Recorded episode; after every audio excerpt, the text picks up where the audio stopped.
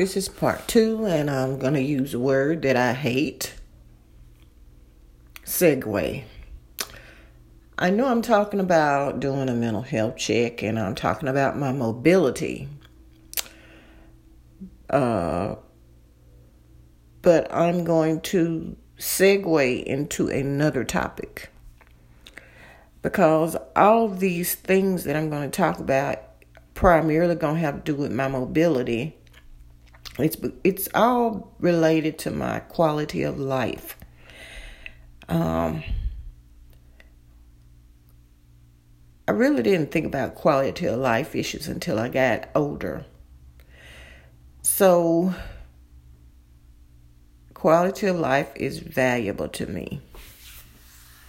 Just like passing a good turd easily, a good size one is a sign of good quality of life.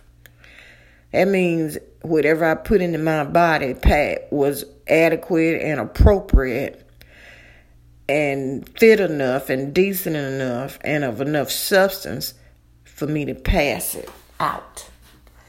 It got put in, I ate it, it did, it nourished my body, and then the rest that didn't get used got pushed on out. Uh, not counting my sluggish gut, but generally, if I eat a certain food, set of foods, that means I'm eating right and I'm passing it. But my gut does have phases it goes through, and it is times where my gut either passes blood or is really great. And then there's the in between. Right now, my gut is like in between. It's not really great, but I'm not passing blood. I'm constipated and it bothers me. But anyway, this this uh post this blog, this recording is not about me talking just about taking a shit or the lack thereof. I'm gonna talk about credit. I was thinking about the fruit trees that I could have grown or could grow.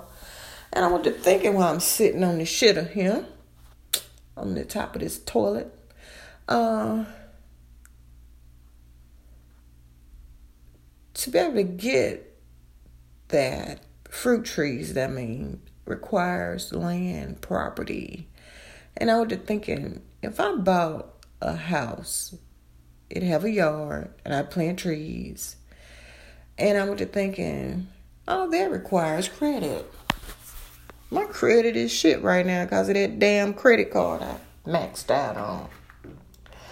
And I was thinking, even if I did have the credit, would I dare to uh, buy land and a house? And I was thinking about all the Houstonians and the different arrangements people have. I'm not talking about the condos and apartment living, the high rise. I'm talking about people with houses and backyards and how they utilize the property, the space in that that, that is their backyards. And uh I'm thinking about the grandkids and my daughters and quite possibly my sons and their kids or future kids and future kids coming. Because by then, hopefully by then, my sons will have started speaking to me. But hell, I ain't holding my breath.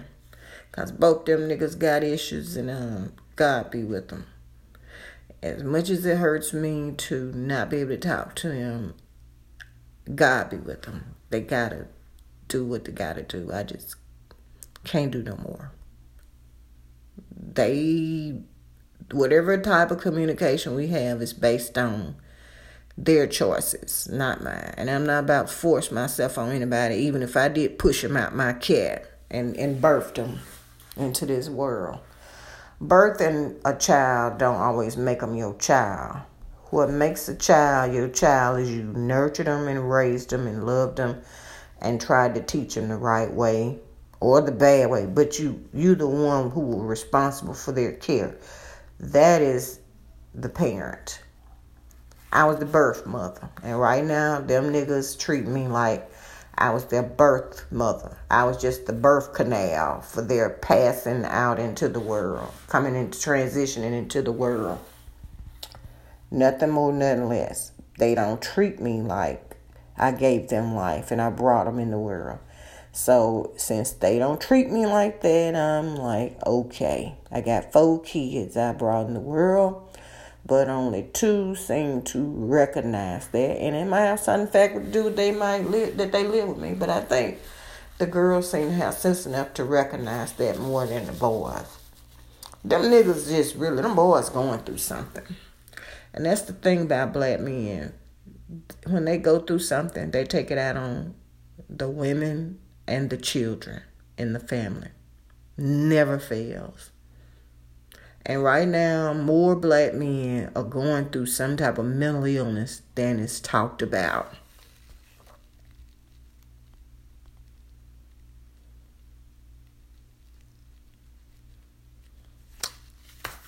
So, uh, I can't do nothing. I can't even pray for them. I'm just gonna say, God be with them. God is be with me because I'm whatever the opposite of a misogynist is. I listen to misogynist music. I have that that weakness. It's not a weakness, it's just a preference. I listen to the most misogynistic, terrible music it is. I listen to stuff that got some bump to it, some some it's catchy, some hard punchlines.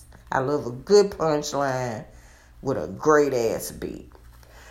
If it was anything else that wasn't misogynistic that hit just as hard as that music, I would listen to it, but it ain't. But anyway, getting back to credit, it takes credit to get all this shit. And I'm tired. I'm on my way out. But I need something. I'm not quite sure. I need something. Land house, something. I don't know what. I would like to say I want to rent a house for cheap.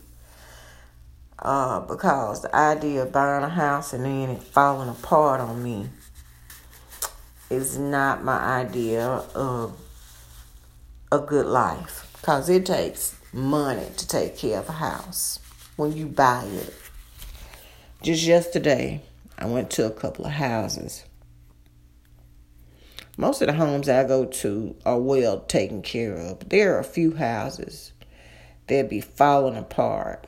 And I've been to two houses where the trimming around the front door is giving away. And it's always the bottom down on the corner of the threshold, the doorway right of the door, the trimming all the way around.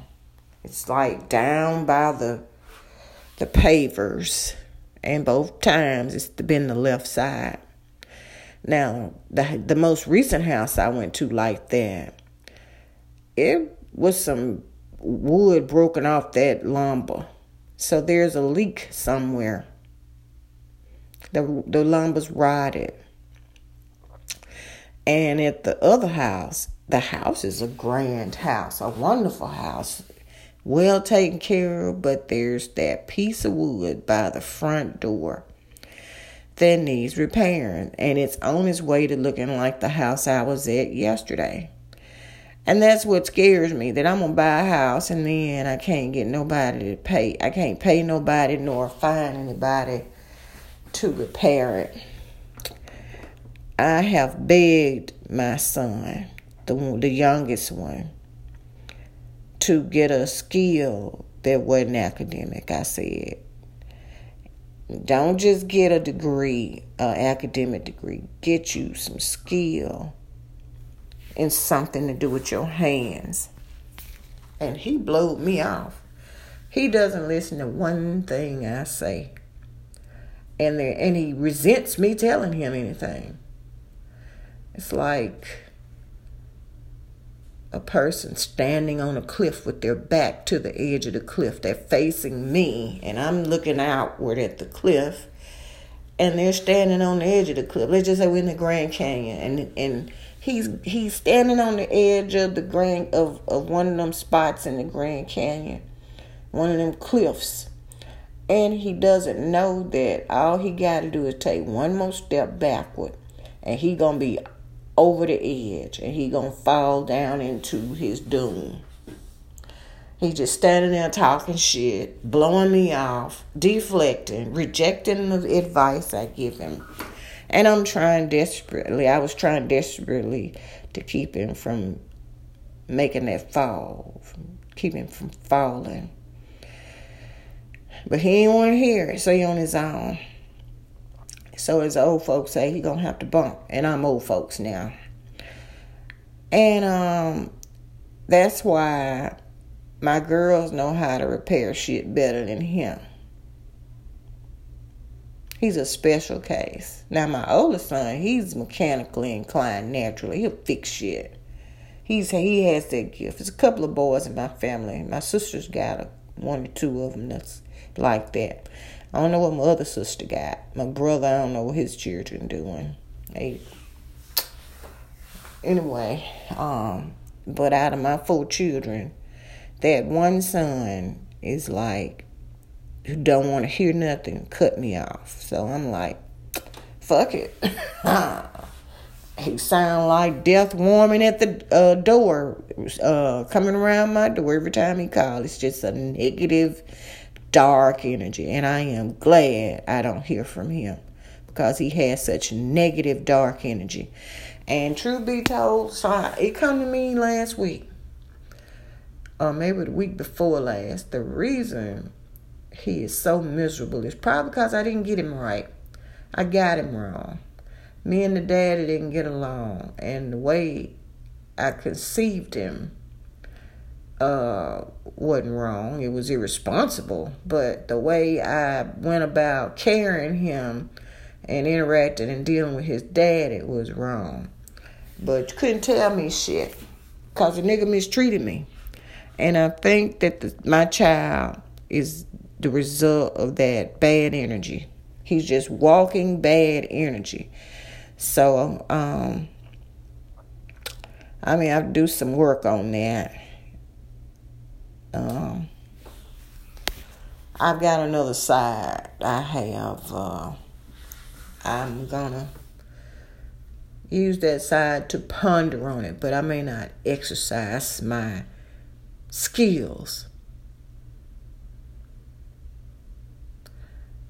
I, I won't do that, but not quite. I don't. I doubt I'm gonna use that. But uh, getting back to credit. What if I bought a house? I had. What if I had credit and I bought a house, and we were able to live a good life? Would I want to live in the spot I live Who to say there's not polluted soil?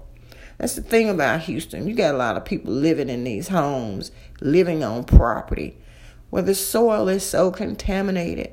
Right up the road, whole neighborhoods of cancer clusters. And there's a part of me that really wants to get the fuck out of Houston before it claims the life of one of me or mine. Keep it in mind, there's a lot of people living to be 80s, 90s, 70s.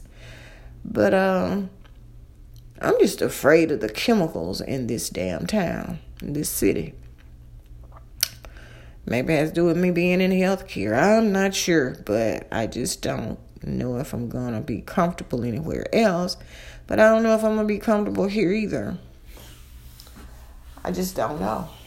I just don't know.